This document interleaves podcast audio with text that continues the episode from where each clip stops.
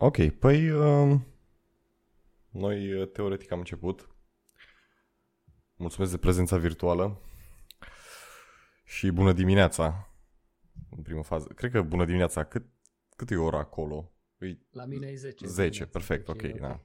Da, atunci chiar e bună dimineața. Păi uh, o să rog așa de început o mică prezentare, pentru că și eu am fost la un, când am aflat despre dumneavoastră, că am foarte spontan oricum a fost, cred că datorită YouTube-ului sau pe, de, de, pe Twitter, că am văzut că aveți în nume Steagul României și am vrut să văd ce, cine ce cum. Și după v-am uh, dat un mic așa research pe, pe Google și am aflat și de Universitatea Northumbria, dacă nu, sper că nu zic greșit. Da, nu, e bine. Ok. Da. Și uh, acel cuvânt paleoclimatologist, da, a trebuit să caut, să văd ce, cum, unde, pentru că nu am uh, înțeles foarte, foarte bine, însă mi s-a părut interesant că am dat și de mai multe lucrări de le dumneavoastră pe Google Scholar sau cred, da. Și să ne spuneți ce, cum, cu ce vă ocupați, ce... Că am văzut că ați absolvit la Cluj, la Babeș. Da. Și mi s-a părut foarte interesant. După am văzut în USA uh, că ați luat doctoratul și încă nu știu ce este mese. Masters of Science. Ah, Master of Science, Masterat. ok. Da, da, master, masteratul tot în state și doctoratul tot acolo. Ok, numai că la universități diferite din ce am uh, observat. Da. Ok, păi cu ce, ce vă ocupați cu domeniu mai exact și... Da. Um, în primul rând, ți-aș zice să, să nu mi te adresez cu dumneavoastră, că mă face okay. să mă simt prea să... Ok, perfect atunci. Da, nu e necesar pentru formalități. Um, am absolvit uh, Universitatea Babeș-Bolyai uh, la profilul geologie tehnică, deci sunt uh, geolog uh, de formație. Um, iar în ultimul an de facultate am avut ocazia să mă duc cu o bursă Erasmus la Universitatea din Lund, în Suedia, unde am petrecut șase luni. Și în Suedia am luat niște cursuri de reconstrucție climatică. Practic, cum pot geologii să folosească diferite metode uh, ca să reconstruiască cum a arătat uh, clima în trecut. Acum mii de ani sau zeci de mii de ani sau okay. sute de mii de ani. Și asta m-a făcut uh, curios să aflu mai multe despre treaba asta și prin urmare am aplicat la un, un program de master în Statele Unite, uh, unde am făcut un proiect în care m-am uitat la paleosolurile, deci niște soluri foarte vechi care erau păstrate în diferite insule din uh, zona tropicală și am, am făcut uh, cercetare în insulele Mariane din, din Oceanul Pacific, chiar la sud de Japonia și în uh, Bahamas. Iar apoi, uh, pentru doctorat, m-am mutat în statul Oregon, la Oregon State University, unde am început să lucrez cu depozite de peșteră. Mie întotdeauna mi-a plăcut să mă duc în peșteri și am început să mă duc cu fratele meu, cu frații mei în, în drumeții, în munții Apuseni, uh, când, când eram încă în liceu. Și uh, oportunitatea asta de a face cercetare în peșteri uh, mi s-a părut prea bună pentru a, a trece peste ea. Ok, deci... Mutat în ore... Da, spune. Oarecum n-a fost nimic spontan, era o pasiune și din trecut. Exact. Cum ar... Ok. Da, da. Am, am încercat să, să combin uh, pasiunea cu, cu munca. Și asta, văzând proiectul acela uh, disponibil, am aplicat din nou pentru o bursă, am obținut o, o bursă la doctorat acolo în uh, Oregon și uh, pentru doctorat am, am studiat uh, niște stalagmite dintr-o peștere din Oregon și am reconstruit clima în această zonă um, în ultimii uh, 100 și ceva de mii de ani. Wow. Yeah. Ok. Da, deci asta a fost cum ar fi parcursul meu uh, educațional. uh, după care m-am mutat uh, din America, după ce am terminat doctoratul, m-am mutat uh, la Oxford, uh, unde am fost cercetător postdoctoral uh, timp de patru ani și uh, odată cu mutarea mea la Oxford am început să lucrez mai mult în, în Asia, în țări precum uh, Laos și Vietnam, uh, încercând să reconstruiesc uh, istoria climei din, din această regiune. Um, iar în 2013 m-am mutat unde sunt acum, la Northumbria University în Newcastle, unde continui să fac cercetări cam pe aceeași temă. Ok, foarte interesant. De ce v-ați mutat din state? Nu, nu v-a plăcut sau au fost oportunități mult mai bune? În... Da, bună, bună întrebare. Uh, cred că e o combinație de, de factori. Uh, n-am reușit pe undeva nici, uh, nici cum să, să mă adaptez la um, mentalitatea americanilor, ca să zic așa. Nu m-am simțit niciodată acasă, de, deși am, am petrecut uh, șapte ani uh, în America. Ok, wow. Plus, uh, plus e foarte departe de familie, încă to- toată familia mea e frații, părinții mei, uh, to- to- familia soției e în, uh, încă în România și e mai greu de venit uh, în România din state. Deci, după ce am terminat doctoratul, am încercat să venim înapoi în Europa. Am avut câteva opțiuni și mă rog, am, am ales să venim aici în uh, Marea Britanie. Ok, interesant. Am, uh, am mai observat și sunt o grămadă de videoclipuri de pe YouTube cu, eu știu, români care pleacă prin diferite state, ori New York și, sau California, mă rog, California și de astea mai mari și la fel au spus că nu s-au putut, uh, le s-a părut un pic ciudat pentru că, nu, vin și din culturi diferite, din, eu știu, poate uh, unii sunt obișnuiți cu un alt stil de viață și poate America nu e pentru toată lumea. Deci pot să înțeleg. Da, e mult de discutat aici. Eu, eu fiind născut în perioada comunismului și am trăit până la 12 ani în, în regimul lui Ceaușescu, am, am, am experimentat, ca să zic așa, o, o extremă a, un, a unei societăți. Da. Da, extrema stângă.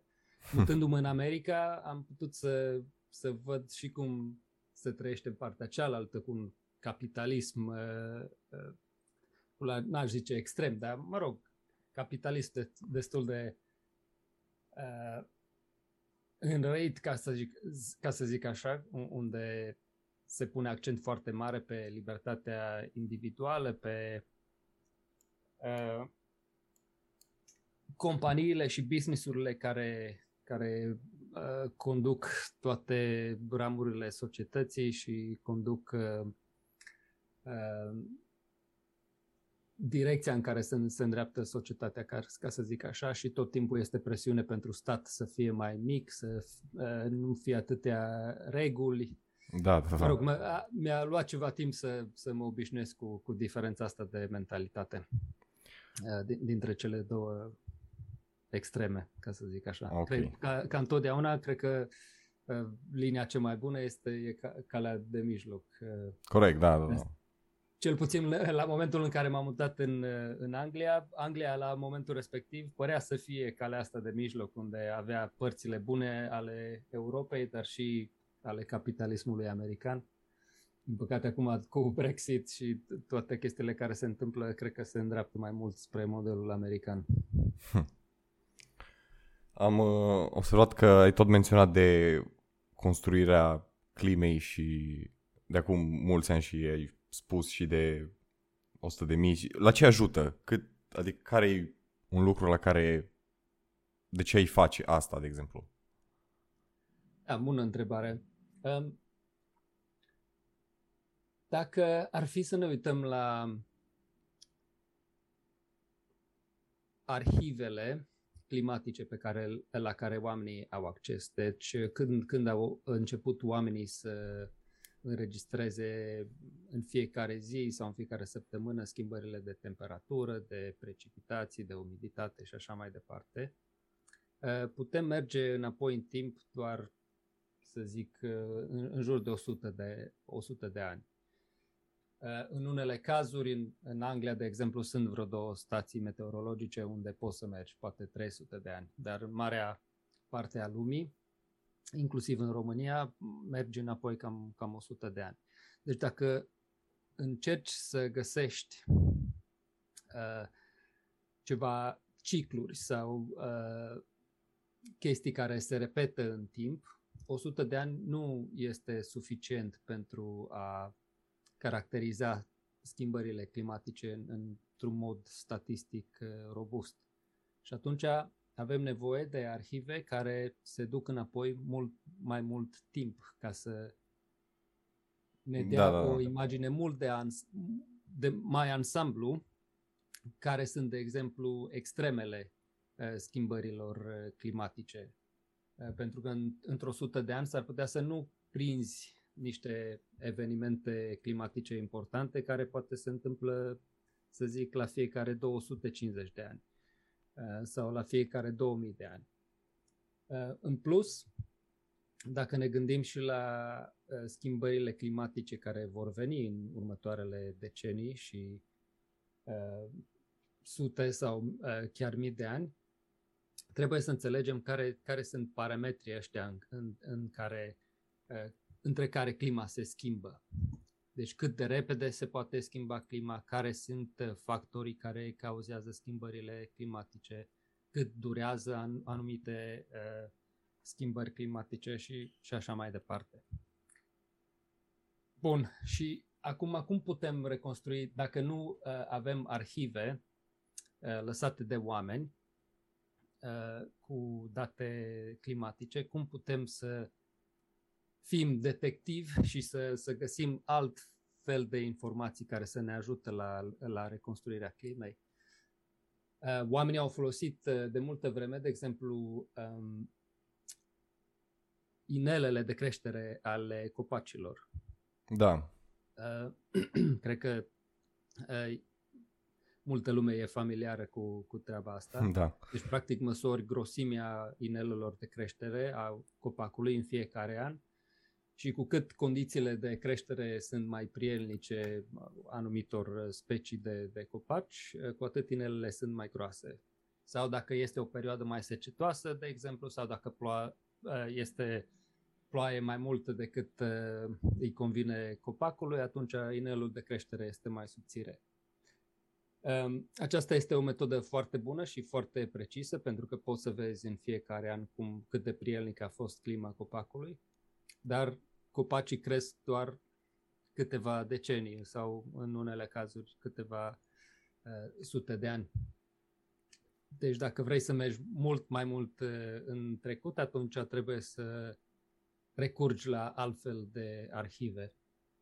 Iar uh, eu am ales să mă concentrez pe stalagmitele din peșteră, pentru că acestea au câteva avantaje asupra altor tipuri de arhive dacă, să zicem, inelele de creștere ale copacilor pot reconstrui clima la, să zic, um, scară de decenii sau, uh, sau sute de ani, uh, stalagmitele pot să crească neîntrerupte timp de mii sau chiar zeci de mii de ani. Ele sunt protejate și de atmosfera din peșteră, în sensul că nu sunt uh, afectate de îngheț, de zgheț da. sau de lumina solară sau de râu, uh, de, da, de, de râuri sau... Plus că sunt într-un mediu mai închis, adică nu-i ceva să... Exact. Deci ele sunt păstrate foarte, foarte bine în peșteri pentru zeci, sute sau chiar milioane de ani. Uh, și analizând tot felul de parametri chimici care se păstrează în, în stalagmite, putem să reconstruim uh, schimbările de temperatură și de precipitații. Mergând înapoi în timp, în, în mod normal uh, mergem uh, până la 500 de mii de ani, wow. datorită metodei de datare pe care o folosim. iar în unele cazuri putem merge chiar milioane de ani. Deci modul în care sunt câteva feluri în care putem afla cât e de veche o stalagmită. Unele dintre ele au, ca și inelele de creștere ale copacilor, au și stalagmitele inele anuale. Deci în fiecare an îi se adaugă un nou strat de calcit și în unele cazuri, la unele stalagmite, chiar pot să numere aceste straturi. Însă uh, nu toate au uh, proprietatea asta și atunci ele se pot data și cu uh, metoda, îi zice, uraniu-toriu. Deci când, când se formează uh, stalagmita, stalagmita se formează pentru că apa de ploaie se infiltrează în sol, de unde și ia un pic de uh, dioxid de carbon și apa, combinându-se cu dioxidul de carbon, formează un acid foarte slab, la care zice acid uh, carbonic. Acidul acesta, când intră în contact cu calcarul, îl dizolvă iar uh, când apa ajunge în peșteră, acest calcar dizolvat, care este acum dizolvat în, în apă, este depozitat în peșteră sub formă de stalagmite sau stalactite. Ei bine, în această apă, împreună cu calcarul dizolvat, sunt și cantități foarte mici de uraniu, care vin din sol și din, uh, și din rocă. Iar în momentul în care uraniul este închis în cristalul care formează stalagmita, uh, începe să se uh, dezintegreze și formează uh, atom de toriu. Iar să știe foarte precis care e rata de dezintegrare a uraniului în toriu și pe, dacă măsori și cantitatea de uraniu și de toriu din stalagmit, atunci poți calcula exact care este vârsta stalagmite pe care lucrezi. Iar noi putem merge înapoi și putem data stalagmite cu metoda asta până la 500.000 de ani, pentru că dacă stalagmita e mai veche de atâta, nu prea rămâne destul uraniu, pentru că se dezintegrează radioactiv, um, ca să poată fi măsurat uh, foarte precis. Da, în 500 de mii de ani cred și eu că se deteriorează. Um, mi se pare foarte interesant că recent, mă rog, recent, pentru mine înseamnă, cred că vreo trei luni, am uh, văzut uh, tot la fel, însă nu mai știu sigur dacă că ați auzit de uh, Joe Rogan și de podcastul lui de Joe Rogan Experience. Uh, a... E cel mai mare podcast din lume, nu cel mai popular. Da. Printre, a, au mai fost la un moment dat uh, pe locul 2 sau ceva de genul, pentru că au mai venit uh, oameni noi cu un fanbase un pic mai mare, dar acum o duce bine. Îi pe primul loc acolo cu Spotify-ul și o duce bine. Însă prin 2019 a avut pe uh, Graham Hancock, sper să nu-i spun numele greșit, că și au vorbit, el a avut niște cărți despre um, soluri, că era foarte implicat în soluri și despre uh, piramide și a vorbit despre cred că Amazon era vorba, și uh, tot la fel analizau solul ca să vadă ce vechime au și tot felul de, uh, dacă au fost, au aflat că solul din Amazon înainte nu era foarte, foarte fertil, iar ei au populația, cei care steau acolo acum mii, mii, mii și mii de ani și au creat ei propriul lor sol. Și toate chestiile astea au aflat efectiv din analiza solului, adică și din... Da.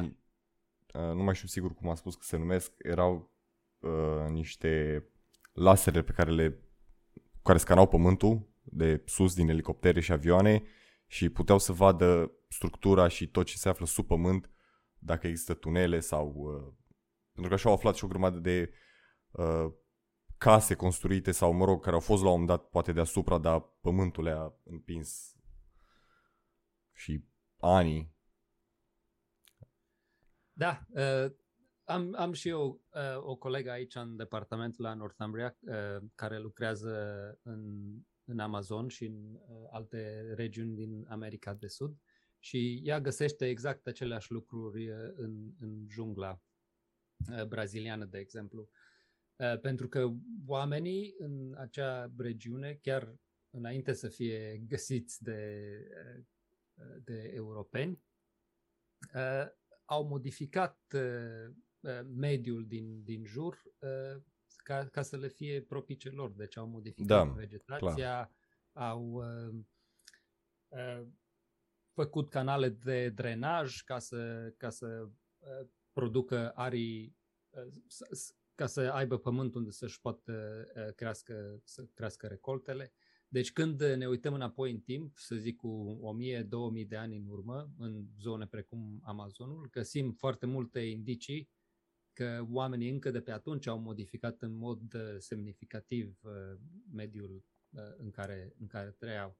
Dar aceasta pune, e o problemă interesantă în sensul că noi dacă vrem acum să zicem să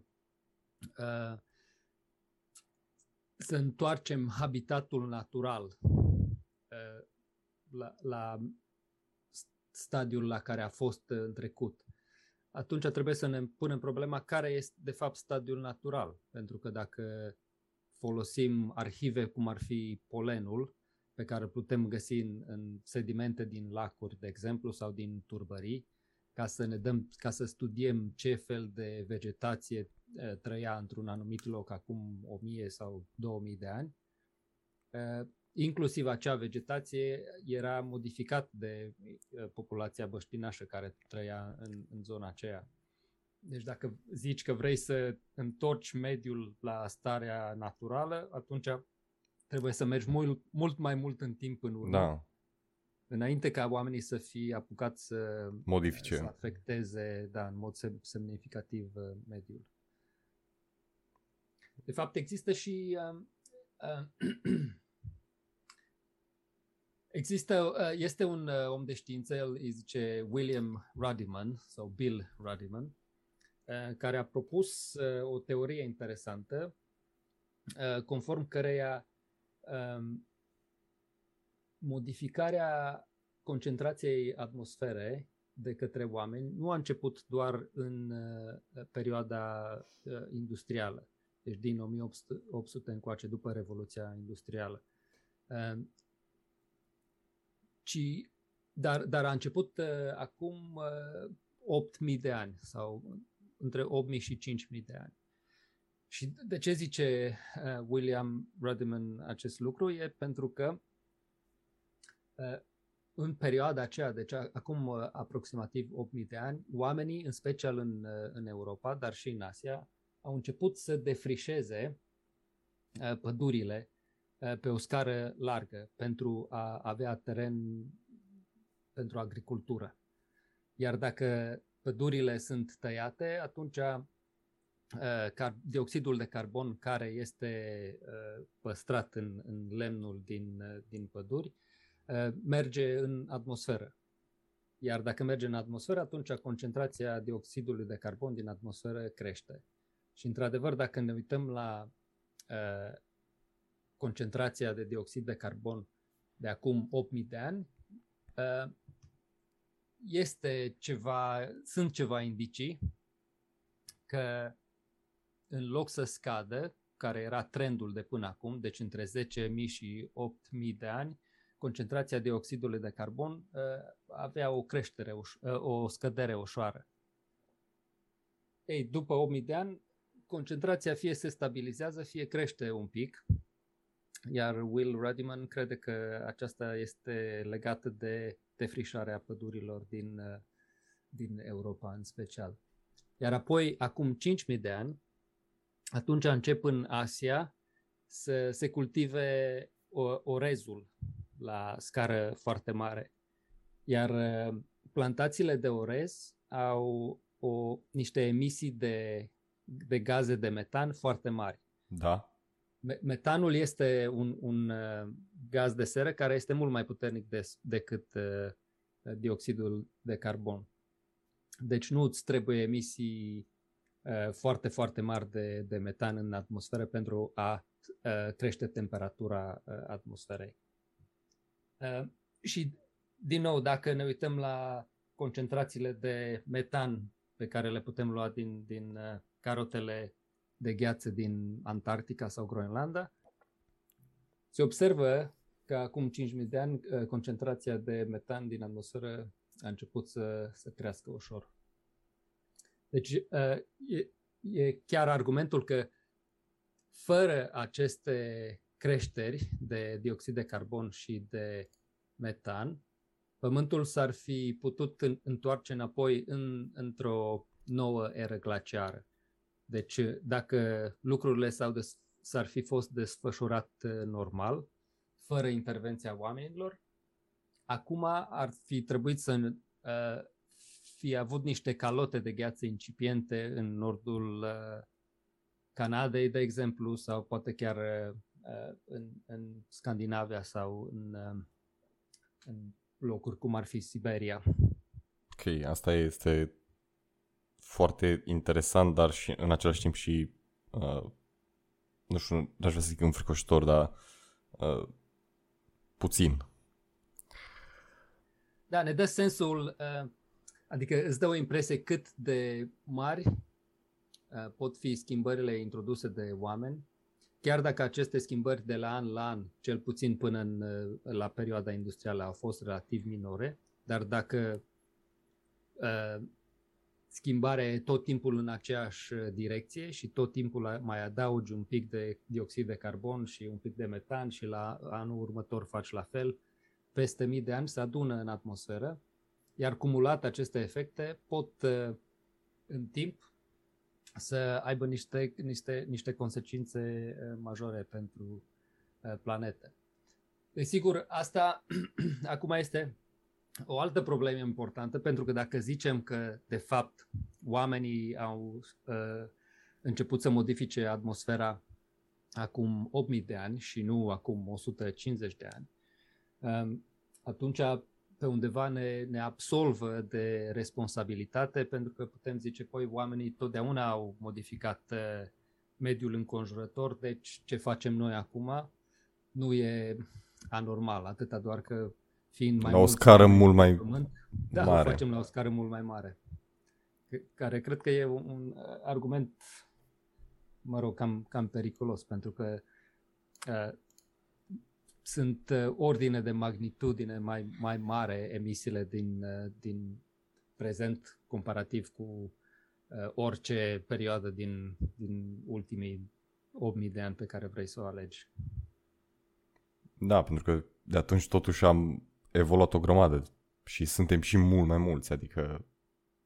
Da, iar, de exemplu, în ultimul raport al grupului interguvernamental pentru schimbările climatice, care este acest organism internațional ce periodic face un sumar a ceea ce știm despre schimbările climatice și a impactul acestor schimbări climatice asupra societății și asupra ecosistemelor de pe Pământ. Ultimul raport din anul 2021 ne zice că concentrația de dioxid de carbon pe care o avem acum în atmosferă este nu a fost atât de ridicată pentru cel puțin 2 milioane de ani. Uh, poate chiar mai mult. De, dar putem spune cu siguranță că în ultimii 2 milioane de ani, concentrația de dioxid de carbon din atmosferă nu a fost, fost niciodată atât de ridicată ca în prezent. Uh, dacă ne uităm la cât de rapid se uh, ridică nivelul mării, de exemplu,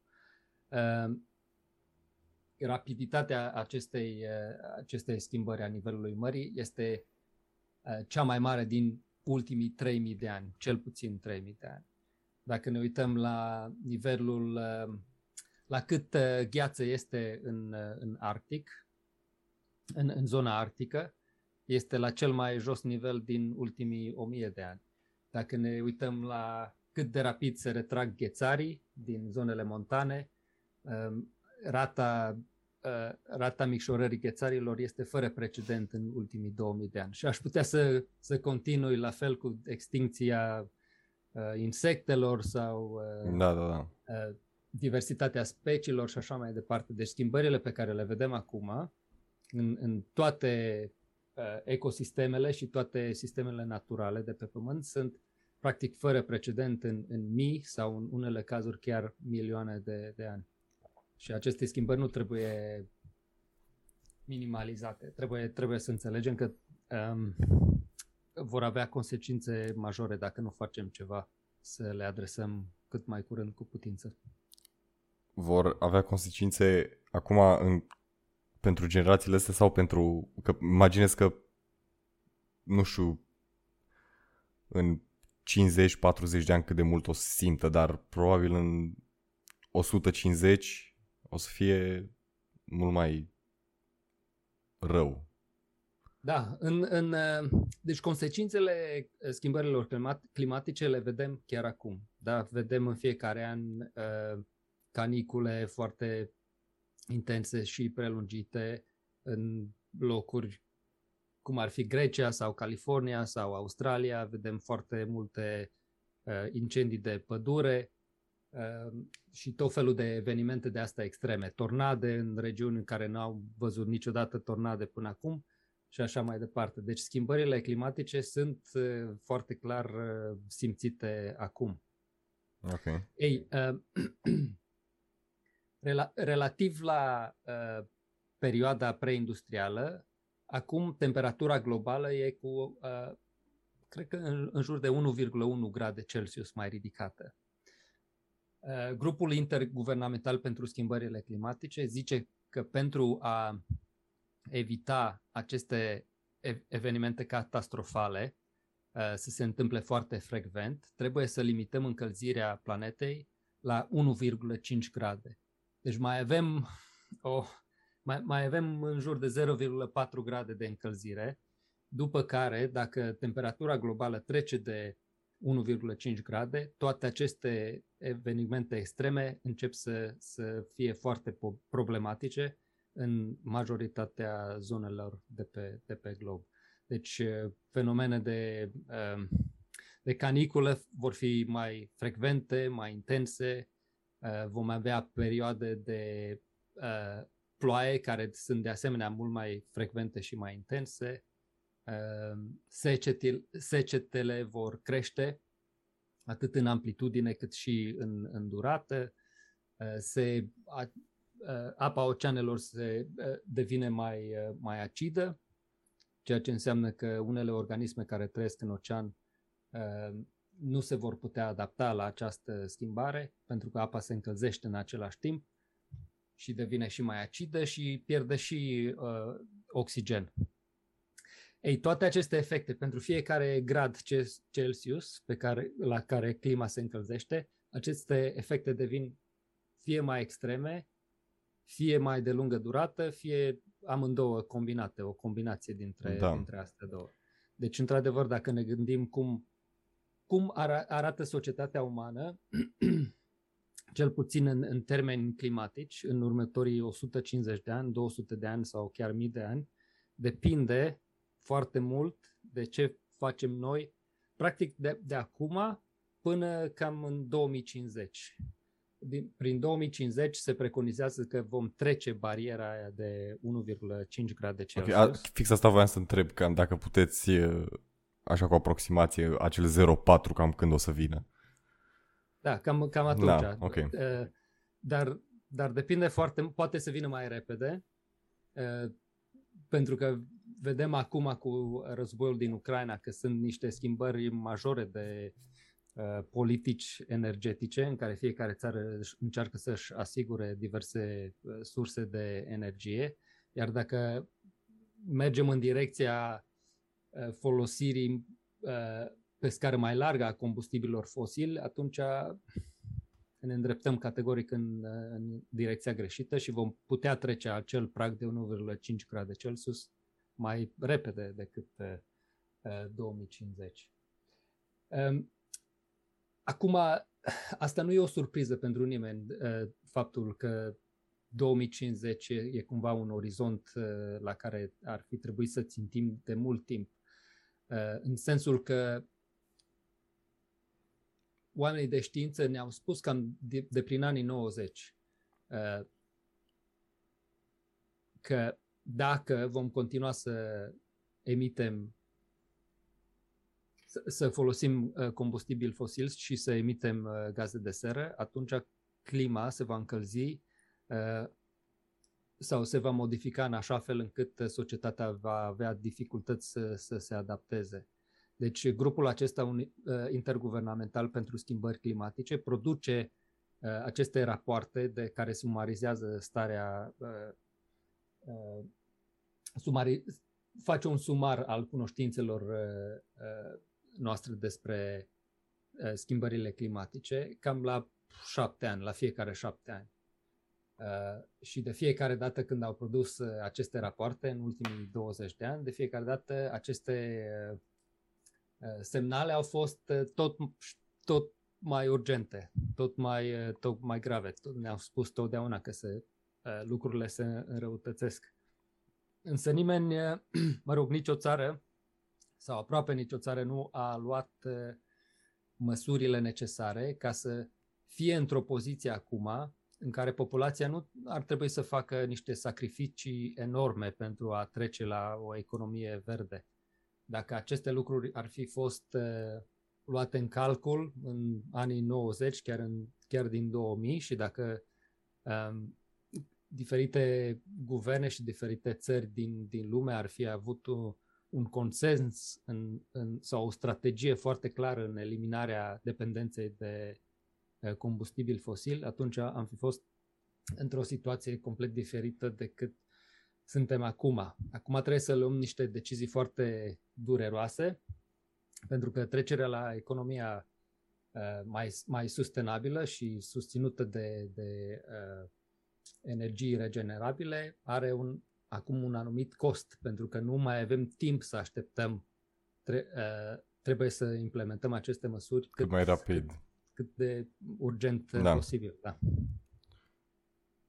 Uh, oarecum despre industrializare și despre chestia astea a vorbit și Teodor Kaczynski, dacă nu știu dacă ați auzit de Teodor Kaczynski și despre, uh, auzit de, nu. despre manifestul lui. Ok, a, e ceva de povestit și a fost uh, un profesor de matematică la Harvard și acolo a luat doctoratul și uh, după care s-a dus, ca să spun așa, spre o viață mult mai uh, singuratică și puzică undeva prin munți, nu mai știu prin ce zonă, și a cumpărat o semicabană, o mică cabană făcută efectiv fără curent, fără nimic și acolo a stat și s-a izolat de societate pentru ani și ani de zile până a început să bombardeze America, să trimită bombe în plic.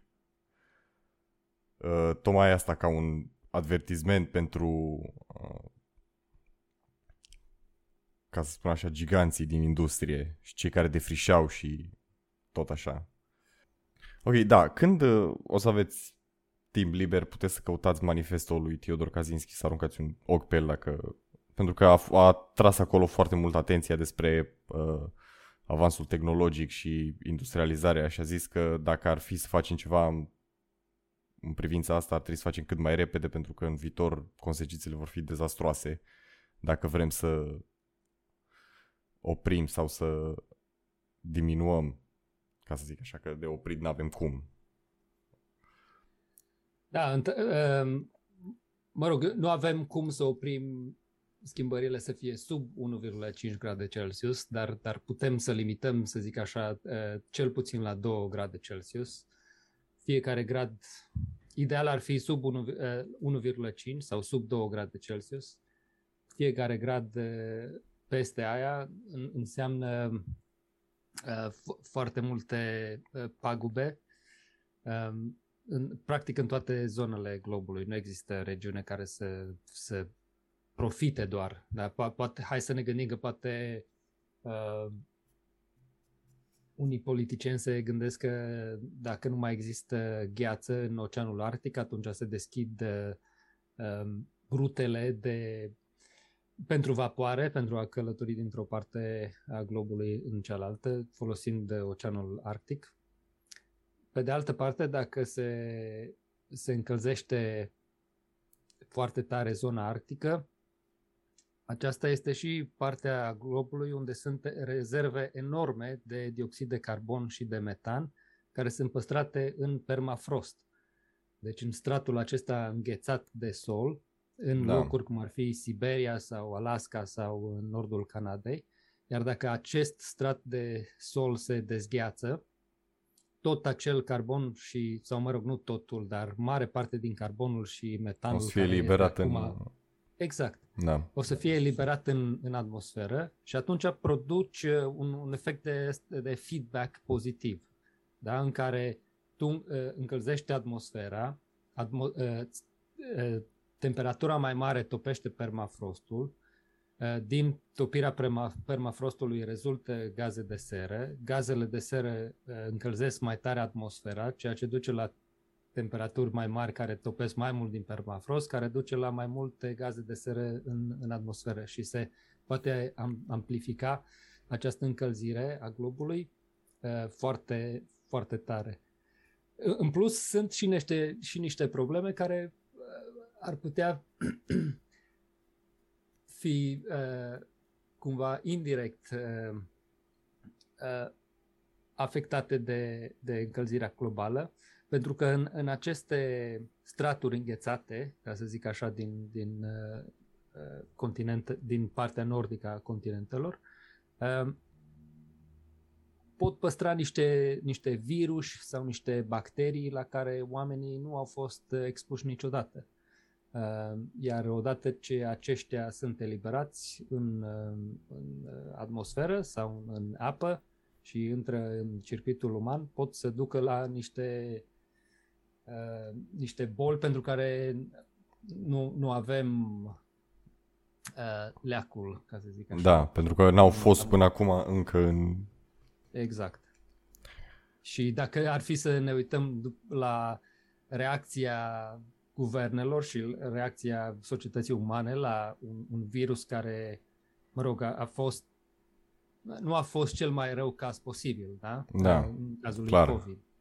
Dacă ne putem gândi cum ar reacționa sau cum ar fi afectată societatea globală dacă ar fi o pandemie sau dacă ar exista un virus mult mai uh, letal decât uh, COVID-19. Nu mai, gata, au, au fost destul, aia doi ani, nu mai, poate da. altă dată. Că nu vine unul în curând. Da. da, peste vreo 200, când nu o să mai fiu eu, pot să facă ce vor. Până atunci să, să stea cu minți. Da. Aș vrea însă să, să revin un pic la exemplul pe care l-ai dat tu, în care practic mulți, mulți oameni devin uh, dezamăgiți, de, so, practic obosiți și uh, de, de felul în care uh, schimbările climatice afectează diverse părți ale, ale globului și se simt în același timp neputincioși, pentru că la nivel de individ uh, nu simți că ai că poți influența uh, treaba asta în, în, în orice sens. Și de aceea unii oameni au tendința să se retragă în pădure sau pur și simplu să ignore uh, aceste chestii și să se gândească la altceva. Însă cred că nu trebuie să avem uh, această mentalitate, pentru că trebuie, trebuie să punem tot timpul presiune pe, pe guverne, pe companii, ca să facă ca, uh, deciziile corecte, da? care sunt uh, etice, care sunt uh, aliniate cu interesul uh, societății în, în general. La momentul actual, de exemplu, um, sunt tot felul de subvenții ascunse pentru, pentru industria combustibilor fosili. Cred că la nivel global această industrie primește subvenții în jur de 5 trilioane de dolari sau aproximativ 6,5% din uh, produsul intern uh, brut uh, mondial. Deci sunt, sunt niște subvenții absolut uriașe pe care industria combustibililor fosili le primește și de aceea um, industriile verzi, da, industria eoliană sau uh, solară, nu poate să fie foarte competitivă în, în producția de energie atâta timp cât industria combustibilor fosili primește ace- aceste subvenții. și de aceea trebuie, uh, oamenii trebuie să fie atenți la aceste lucruri, să întrebe lucrurile astea când, când sunt campanii de, de alegere, să se concentreze pe politicieni care cel puțin sunt uh, informați despre aceste chestii și pot să schimbe lucrurile într-un, într-un mod uh, pozitiv. Da, nu să aleagă oameni care cred că încălzirea globală e o conspirație. Da, exact. Exact. Uh, eu le, dădeam, le dau un exemplu la studenții mei în care le arăt un uh, tweet al lui Donald Trump uh, din trecut în care practic el zice nu practic, el zice clar că încălzirea globală e o, e o minciună și că este o, o chestie inventată de chinezi p- pentru a face economia americană mai puțin competitivă.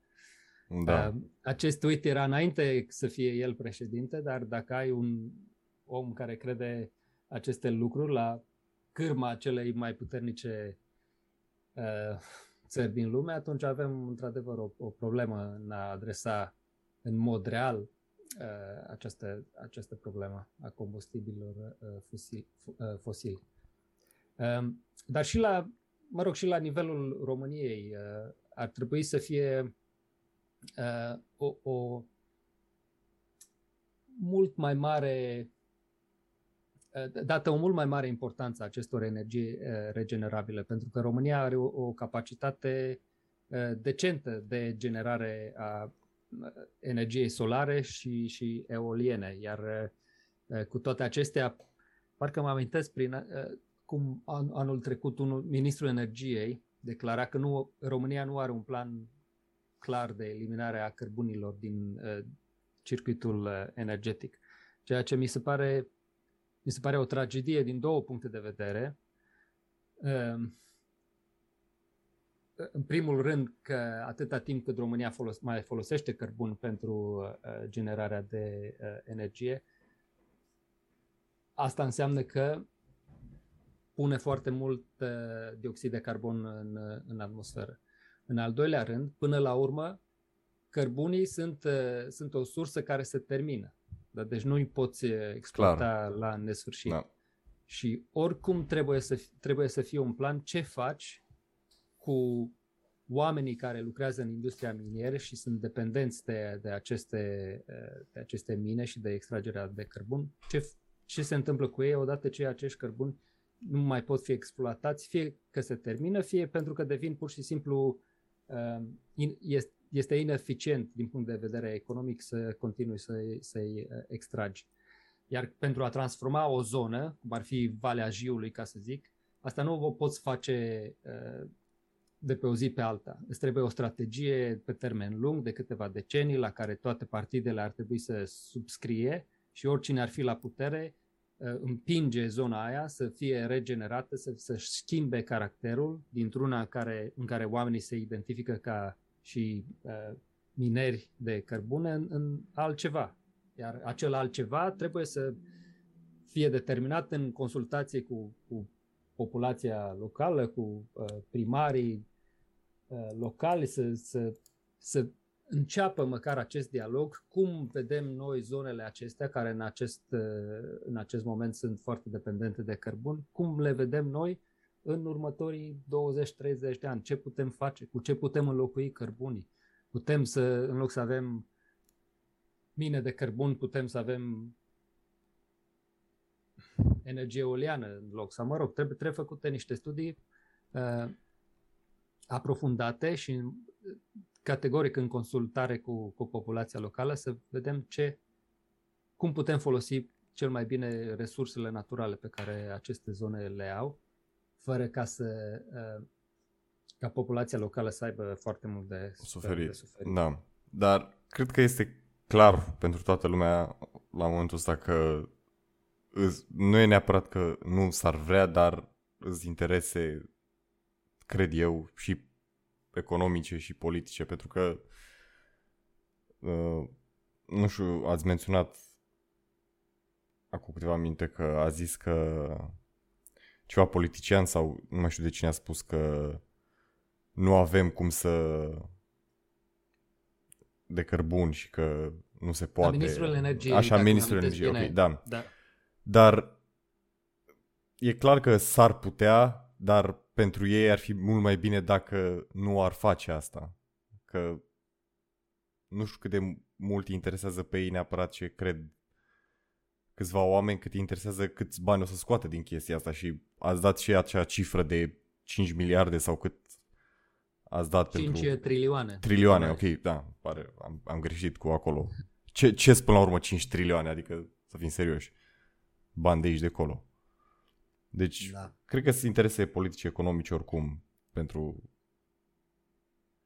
Da, mai... asta, asta e o chestie. Um, iar uh, firmele uh, care se ocupă cu, cu combustibile fosili au resurse foarte, foarte mari. În multe cazuri, uh, companiile petroliere valorează mai mult decât multe țări sau majoritatea țărilor de pe, de pe glob. Exact. Um, și prin urmare au foarte multă influență uh, și pot, uh, pot afecta deciziile care se iau într-un loc uh, sau altul. Deci acesta este un, un factor. Al doilea factor este că um, alegerile se întâmplă la 4-5 ani, deci în, în mod natural um, politicienii sunt interesați în, în rezultate pe termen scurt, pe când uh, efectele uh, și consecințele inacțiunii uh, în domeniul schimbărilor climatice se, se văd pe termen mai lung, uh, la 10, 10 ani plus. Uh, și este cumva decuplat, ca să zic așa, de, de ciclul uh, alegerilor. Deci asta, asta e dificultatea, uh, sau mă rog, una dintre dificultățile în, în a lua uh, decizii care sunt sustenabile și uh, se pot, uh, se pot menține pe, pe termen lung. Foarte, nu știu, am spus, înfricoșător oarecum pentru următorii ani. Dacă nu, nu o să se schimbe și probabil nu o să se schimbe, adică nu vreau să fiu negativist, dar până acum n-a arătat nimic bine, așa că nu o să încerc să par pozitiv sau doar de dragul de a fi pozitiv. Da, trebuie, mă rog, trebuie să, să, vă, să învățăm sau să ne, să, gând, să ne gândim și la beneficiile conexe dacă, a, a implementării acestor, acestor măsuri de limitare a, a schimbărilor climatice. De exemplu, dacă um, dacă se reduc numărul de mașini pe benzină sau motorină. Uh, asta are consecințe nu numai asupra emisiilor de gaze de seră în atmosferă, dar rezultă și în îmbunătățirea uh, calității aerului. Dar dacă aerul respirat de oameni, mai ales în orașe, este de mai bună calitate, asta înseamnă că mai puțin oameni se îmbolnăvesc. Dacă mai puțin oameni se îmbolnăvesc, atunci presiunea asupra sistemului sanitar e mai uh, scăzută, productivitatea muncii e mai mare uh, și beneficiile astea conexe nu sunt neapărat cuantificate în, în multe dintre politicile astea care, care sunt uh, propuse. Și prin urmare dacă omul are de ales între o um, metodă de reducere a gazelor de seră sau a continua uh, pe același drum pe care am fost până acum, um, de, decizia nu e întotdeauna foarte clară, pentru că aceste efecte conexe nu sunt întotdeauna luate în calcul. Sau, de exemplu, uh, Bill Gates uh, estima că dacă investim 1,8 trilioane în, uh, în reducerea schimbărilor climatice, asta returnează 7 trilioane în, în schimb. Deci investești 1,8 trilioane și primești înapoi 7 trilioane dacă iei în calcul faptul, uh, fapt, chestii cum ar fi reducerea uh, riscului de războaie între, între țări, nu ai refugiați climatici, ai copii care trăiesc uh, sau care cresc fără a se îmbolnăvi, sau mortalitatea infantilă este mult mai scăzută și așa mai departe. Deci aceste beneficii trebuie, trebuie luate în, în calcul în, în tot, întotdeauna. Iar dacă guvernele fac aceste calcule, cred că decizia, sau mă rog, uh, traiectoria pe care trebuie să o urmeze este, este foarte clară. La fel aș putea da exemplu, mai ales în cazul României. România este uh, încă uh, destul de bine împădurită, uh, de, deși văd că se lucrează în fiecare an la, la cât mai mult uh, defrișare. Da, dar, și încă avem. Și, da, dar totuși mai avem încă păduri, iar beneficiile pe care pădurile le aduc, atât în captarea uh, carbonului, dar și în purificarea aerului, sunt, uh, sunt extraordinare. De aceea trebuie să, să ne gândim la, la conservarea acestor păduri, nu numai din, din punct de vedere al uh, emisiilor de carbon, dar și din punctul de vedere al uh, sănătății uh, omului. Iar din nou, când, când iei în calcul uh, efectele asupra sănătății omului, se schimbă ecuația uh, destul de mult. Ok, asta o să fie o campanie politică perfectă. Eu spun să puneți tot ce a spus acum pe hârtie și, cu, și cu niște cifre lângă și o să fie perfect. Da, da, da. din păcate n-am, n-am planul să devin politician, nu cred că să am... Uh, uh cred că mai bine, Pune, puneți capul liniștit pe pernă de seară, e mai bine. Da. Cred, nu știu, poate, nu, nu m-am gândit niciodată la asta, dar nu, nu cred că m-aș băga Bun, uh, da, uh, sunt o fel de chestii de astea care sunt relativ simple de făcut. De exemplu, um, dacă dacă am considera emisiile de gaze de seră care rezultă din um, uh, faptul că aruncăm alimente uh, la gunoi, practic, uh, nefolosite.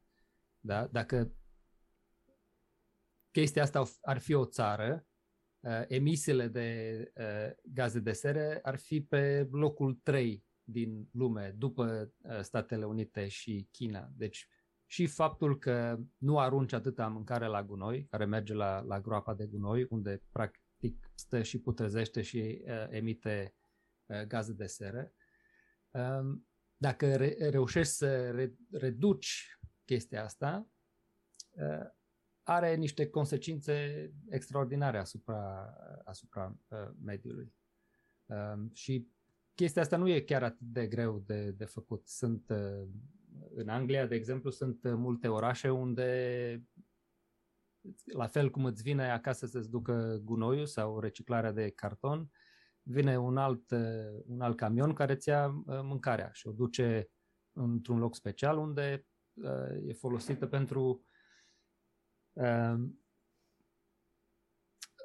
Cred că e folosită pentru producerea de curent electric. Sau ok, sunt, interesant sunt mai multe... asta. Okay. Da. Am sunt, văzut la fel mai... și uh, grob din acelea de gunoi, dar mm, captat oarecum, nu știu sigur cum funcționează biogazul sau, sper că zic bine, cred biogaz, nu știu. Uh, e biogaz, da. Da? Ok. Da. Dar mă rog, asta e o soluție temporară pentru că și asta are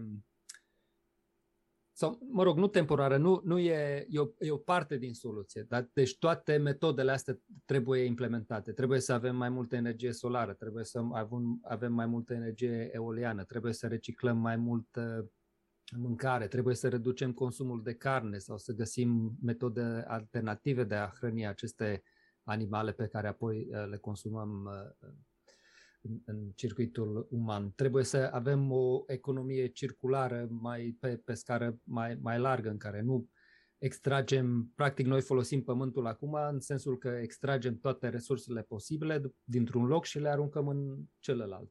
Da, uh, chestiile astea țin și de, în primul rând, educație și, în al doilea rând, și mulți sunt foarte, foarte indiferenți. Adică, cred că e evident deja. Nu știu dacă da, exact.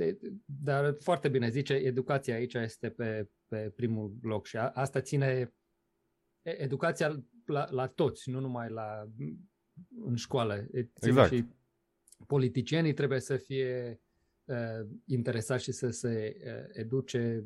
O, oricine, practic, uh, trebuie să fie uh, conștientizat de, de aceste uh, efecte și de ce putem face atât la nivel individual. Deci este foarte important ca la, la nivel individu- individual, deci tu sau eu sau fratele meu sau sora ta să facă tot ce uh, pot posibil pentru a-și reduce amprenta lor de uh, dioxid de carbon sau, sau um, gaze de seră în, în general. Dar în același timp trebuie pusă presiune pe industriile care produc majoritatea gazelor de, de seră, pentru că nu noi la nivel individual suntem problema, ca să zicem așa. Da, da, suntem clar. parte din problemă, dar, dar nu cea mai să... mare. Exact. Iar da. dacă noi ne ocupăm de, de chestii uh, care au un impact minor uh, și lăsăm chestiile mari să decurgă cum a fost până acum, atunci nu ajungem unde ar trebui să, unde ne-am dorit să ajungem. Da. Ok. Uh, am atins și ora de pe care sper să fie ascultată, că de obicei nu prea îi foarte mai mult de 20-30 de minute nu se duce lumea, însă a fost o discuție foarte interesantă și sper să fie enjoyable și oarecum să informeze pe cineva. Mulțumesc, da, mulțumesc și eu pentru invitație. Uh, interesant uh, podcastul tău, am, am ascultat și emisiunea cu ce ai avut cu Cristian Presură. Ioi, da, asta a fost acum vreo, cred că un an sau doi, nu mai știu sigur. A, a fost de ceva vreme, da. Da. Dar uh, am și... da, mersi pentru eforturile tale de a, a aduce publicului uh, chestiile astea în, în vizor. Mulțumesc și eu. Conversația trebuie, trebuie menținută. Da. Ok, mulțumesc și eu.